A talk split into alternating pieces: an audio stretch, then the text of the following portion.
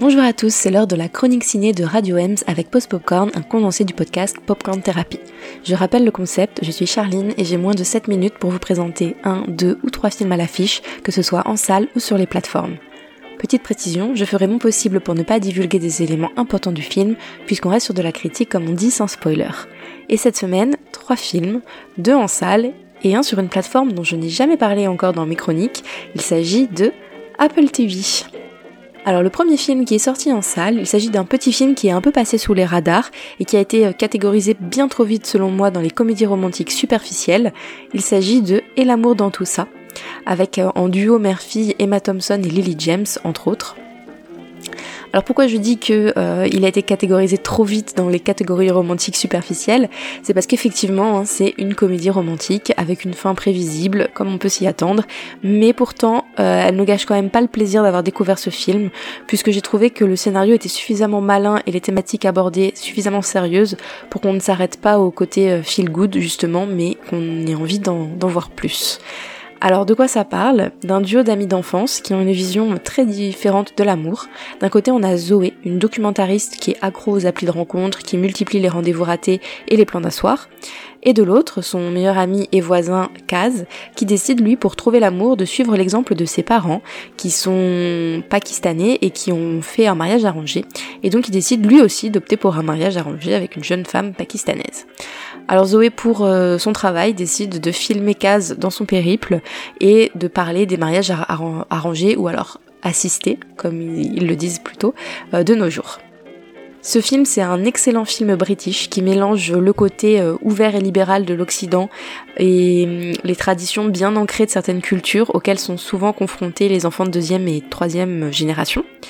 Et je trouve qu'il fait l'exploit de parler de ces sujets sans tomber dans les clichés, mais de manière assez rafraîchissante. Alors peut-être un peu euh, de manière superficielle, ça aurait été plus sympa que ça, les aborde plus profondément, mais je trouve que pour ce genre de film, euh, il le fait de très belle manière et ça permet d'ouvrir la réflexion sans forcément euh, porter un jugement. J'ai eu peur au début du film qu'on ait qu'on ait quelque chose euh, où il nous prône euh, les mariages arrangés, euh, où il nous vante ses, bienfaits, mais voilà, on, on voit les, les, côtés positifs, les côtés négatifs. Je trouve que c'est quand même assez bien fait.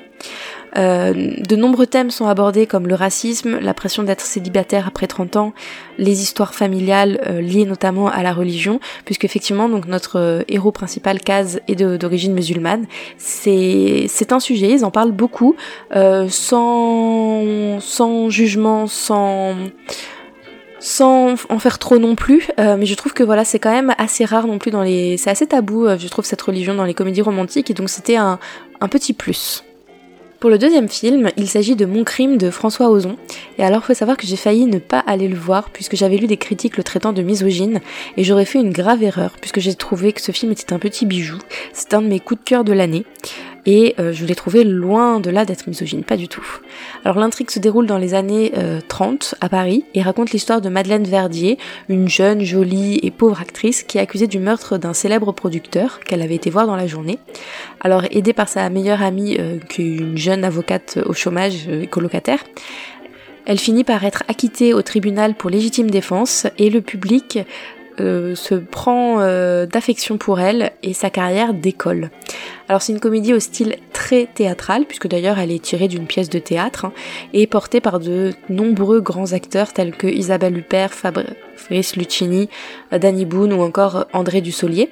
Mais pourtant, en tête d'affiche, on retrouve deux jeunes actrices qui sont très peu connues et pourtant euh, bourrées de talent, que j'ai beaucoup apprécié. Il s'agit de Rebecca Marder et Nadia Tereshkiewicz. Je suis désolée si je prononce mal son nom, c'est assez compliqué. Alors pour moi, je parlais du côté euh, sexiste ou misogyne du film, j'ai trouvé que ce n'était absolument pas le cas.